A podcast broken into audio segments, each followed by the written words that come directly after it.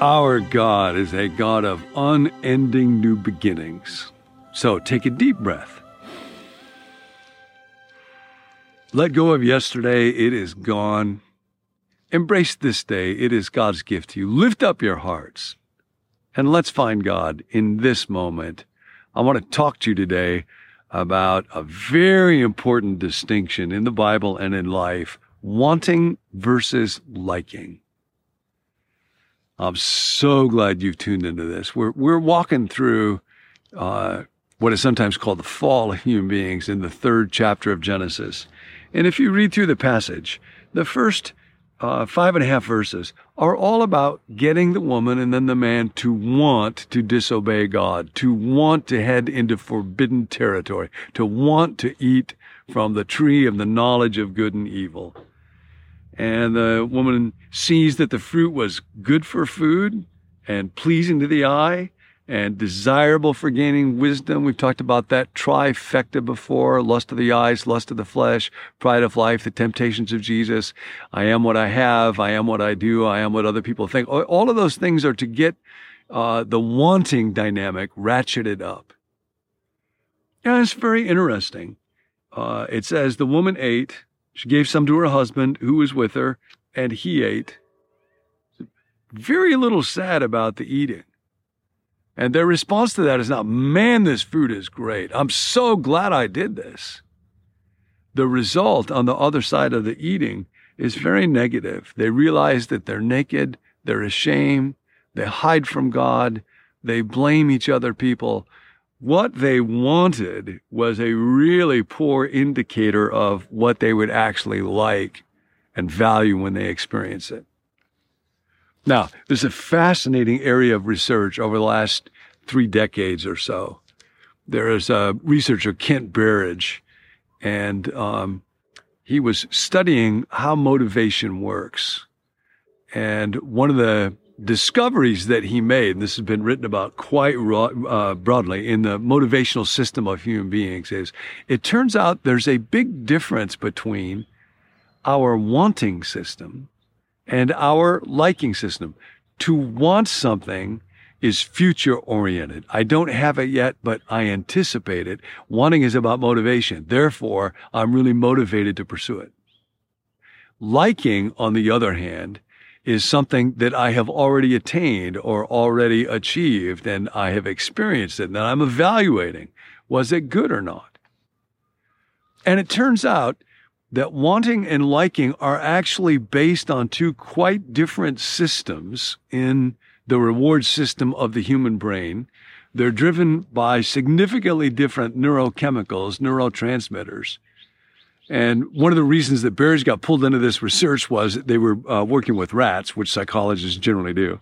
And one of Berridge's gifts was he's very good at interpreting rats' expressions to know what they like and what they don't like. And they would give rats this solution of like sugar water. And, um, uh, he actually developed a lickometer to see how many times a little rat would lick its face, and that indicated how much it liked the sugar. They found the strange thing that uh, it was possible for them to diminish the dopamine in uh, rats' brain circuitry and so what happened when they did that, dopamine is deeply a part of the wanting system. And so a rat ceased to want this sugary water. Now, when they tasted it, when it was there and they were placed in it, um, they would like it as much as ever. They would lick their little rat faces as much as they ever did. They still liked it, but they were no longer motivated to pursue it. And this was so true their wanting for it was so diminished that they would starve themselves rather than make their way over to where that little sugary water was and drink it. And then Berridge wondered, I wonder if you could do the opposite, if you could make them want something that they don't even like. So they got this quinine solution that he could tell because he was the rat whisperer that those little rat faces, they didn't like it when they tasted it, but they poured more dopamine in them. And so that rats wanted it but when they tasted it, they did not like it.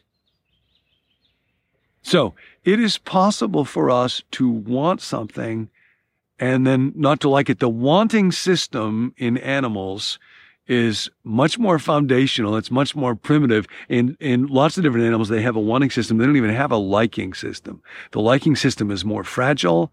It evolved later on and it includes the capacity to evaluate so that as human beings, like for Adam or for Eve or for you or for me, we're able to step back after we've experienced something and say, not only did I enjoy it, but also was that good? Did it produce good? Am I glad that I did that? Is it resonant with my values and my conscience and so? Now, the way that temptation works is it will play on your wanting system. I want, I want, I want, I want, and separated from how will I evaluate this? Is this a good thing? I was thinking over the last couple days about there's an old, old, old hymn. You might know it. May the mind of Christ our Savior live in me from day to day. And one of the lines in it is, May his beauty rest upon me as I seek the lost to win. And may they forget the channel, seeing only him. And I was thinking, my wanting system doesn't say that at all. I want them to see the channel. The channel is me. I want them to pay attention to me. I want them to know. Keep tuning into this channel. Same bat time, same bat channel. But of course, that's a kind of an addiction, see? And I want to be recognized. I want to impress other people. I want their approval. I want this, but that always wears off. And it never lasts. And I never look back on it and say, oh, I'm growing as a person if I'm living to impress other people. I want it, but I don't like it. Addiction is that way. Folks that are in the grips of an addiction might be nicotine. They will often say when it gets to a certain point, I hate what this is doing to me but I can't not want it. That's the cry of uh, Paul in the book of Romans. Now, this really remarkable. This is what C.S. Lewis writes in Screwtape Letters, this book about an older demon teaching a younger demon how to tempt people. Listen to this about want, wanting and liking. He says, as people become more and more slaves to what they want, young wormwood, you'll be gradually freed from the tiresome business of producing pleasures as temptation. Pleasure is something I like. As the uneasiness and his reluctance to face it cut him off more and more from all real happiness, and as habit renders the pleasures of vanity and excitement and flippancy at once less pleasant and harder to forego. For that is what habit fortunately does to a pleasure. We like it less and less, but it's harder and harder and harder not to want it. It's amazing. Lewis wrote this almost 100 years ago. You will find that anything or nothing at all is sufficient to attract his wandering attention. You no longer need a good book, which he really likes, to keep him from his prayers or his work or his sleep. You can make him waste his time not only in conversation he enjoys with people whom he likes, but in conversations with those he cares nothing about on subjects that bore him. You can make him do nothing at all for long periods of time. You can keep him up late at night. Not roistering, not partying, but staring at a dead fire in a cold room. All the healthy and outgoing activities which we want him to avoid can be inhibited and nothing given in return. So that at last he may say, as one of my own patients said on his arrival down here, I now see that I spent most of my life in doing neither what I ought nor what I liked. The Christians describe the enemy as one with whom nothing is strong. And nothing is very strong. This is temptation. This is the evil one. Strong enough to steal away a man's best years not in sweet sins, but in a dreary flickering of the mind over it knows not what and it knows not why, in the gratification of curiosity so feeble that the man is only half aware of them, in the drumming of fingers, in the kicking of heels, in whistling tunes that he does not like, or in the long dim labyrinth of reveries that have not even lust or ambition to give them a relish, but which, once chance association has started them, the creature is too weak and fuddled to shake off. All wanting, all wanting, endless craving.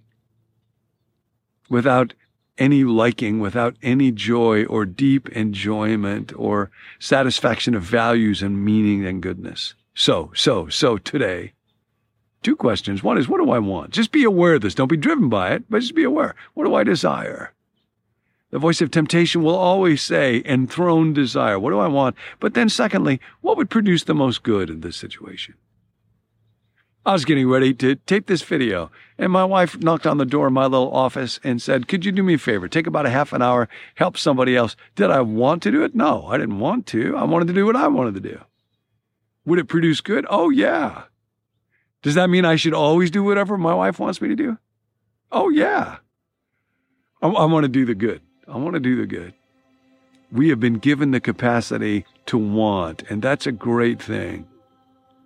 Wanting is a wonderful servant, but a terrible master. We have also been given by God this desire, this capacity to evaluate, to decide what is congruent with joy and the good. So today, be aware of what do I want? Be devoted to what is the good. End of teaching.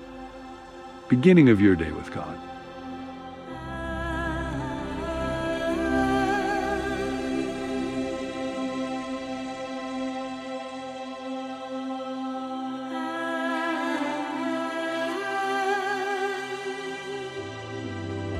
Thanks for joining us. My name is Tim. I'm a part of the team here at Become New.